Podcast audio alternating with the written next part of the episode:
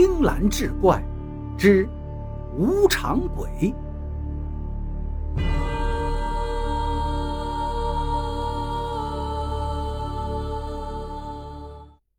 见我爹吼我，我妈就过来打圆场，还让我拿个手电，快去快回。看着他们一唱一和，我能有什么选择呢？拿了手电出了门，才发现也是大月亮地儿，很亮堂，月光照在地面上，到处都清清楚楚，根本不需要手电。这条路我每天都走，也很熟悉，根本不存在害怕这个事儿。而且到小商店确实也不远。走路呢，也就七八分钟，就是经过小树林的时候，会觉得不舒服，总感觉里面有人看着我一样。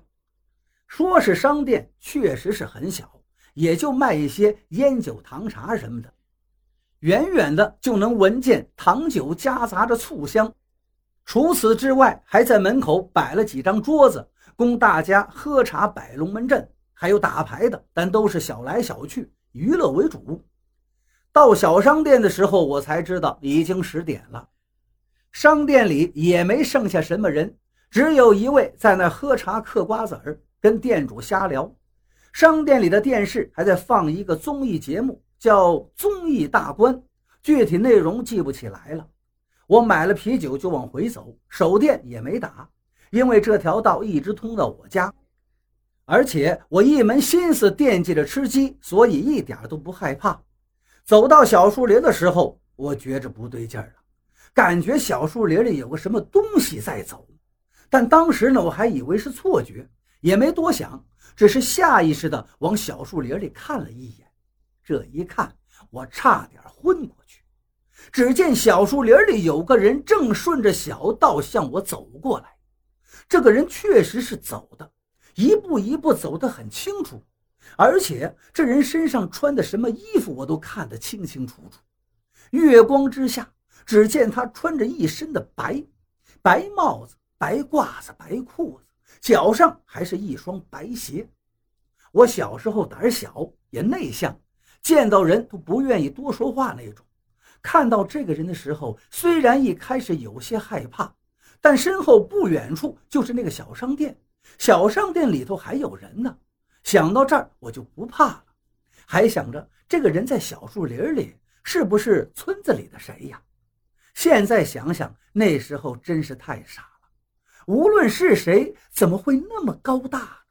现在想起来，那个人都赶上小树苗那么高了，那高度起码得有三米。那个人慢慢的就从小树林里往我这儿走，快走出小树林的时候，我还是看不清楚他的模样。但是能看清楚，他手里还牵了一个人，或者说不是人，而是一个人影，灰蒙蒙的。我就想，这人牵的究竟是什么呀？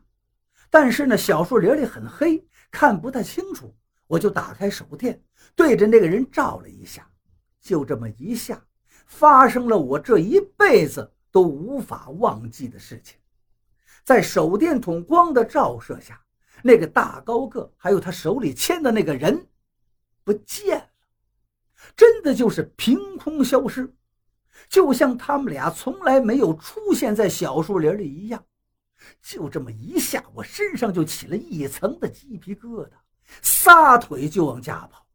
这条路中间还有一小段下坡，到这个下坡的时候，我这两条腿已经软的没了力气，只能往底下出溜了。滑到坡底。我连站起来的力气也没有，但还是强撑着站了起来。站起来还没走，就又看见那个大高个。他手里牵着那个黑影，已经从我右边的小树林穿过小路，走到左边一处房屋的后头了。到这个房屋后头，他还回头看了我一眼，这一眼差点把我就看过去，因为他一边看我一边笑。笑的同时，他的脖子随着他的脚步往前走，就不断的变长，长的真的跟长颈鹿一样。但那脖子和他身上的衣服一样，也是雪白雪白的，在月光下发着淡淡的光。那天我坐在下坡那儿不敢动，眼睁睁看着那个大高个牵着一个黑影，一步一步从那间房后经过，脖子又一点一点的变短，然后不见了。后来我妈看我还不回来，就跑出来找我，终于在下坡那儿找到我，问我发生什么事情了。我说不出来，只是哭。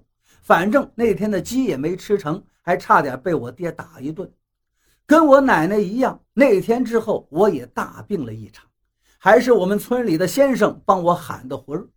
后来我把这件事情跟我妈说，我妈说什么都不信，又跟同学们说，同学们也不信，都说我一定是看错了，还嘲笑我说很多鬼，什么酒鬼、色鬼。我是很不开心，但也怀疑自己那一天看到的不是什么无常鬼，而真的是一个人。一个在商店喝茶晚回家的人，幸好后来我奶奶跟我讲了同样的事情，我才知道真有无常鬼这种东西。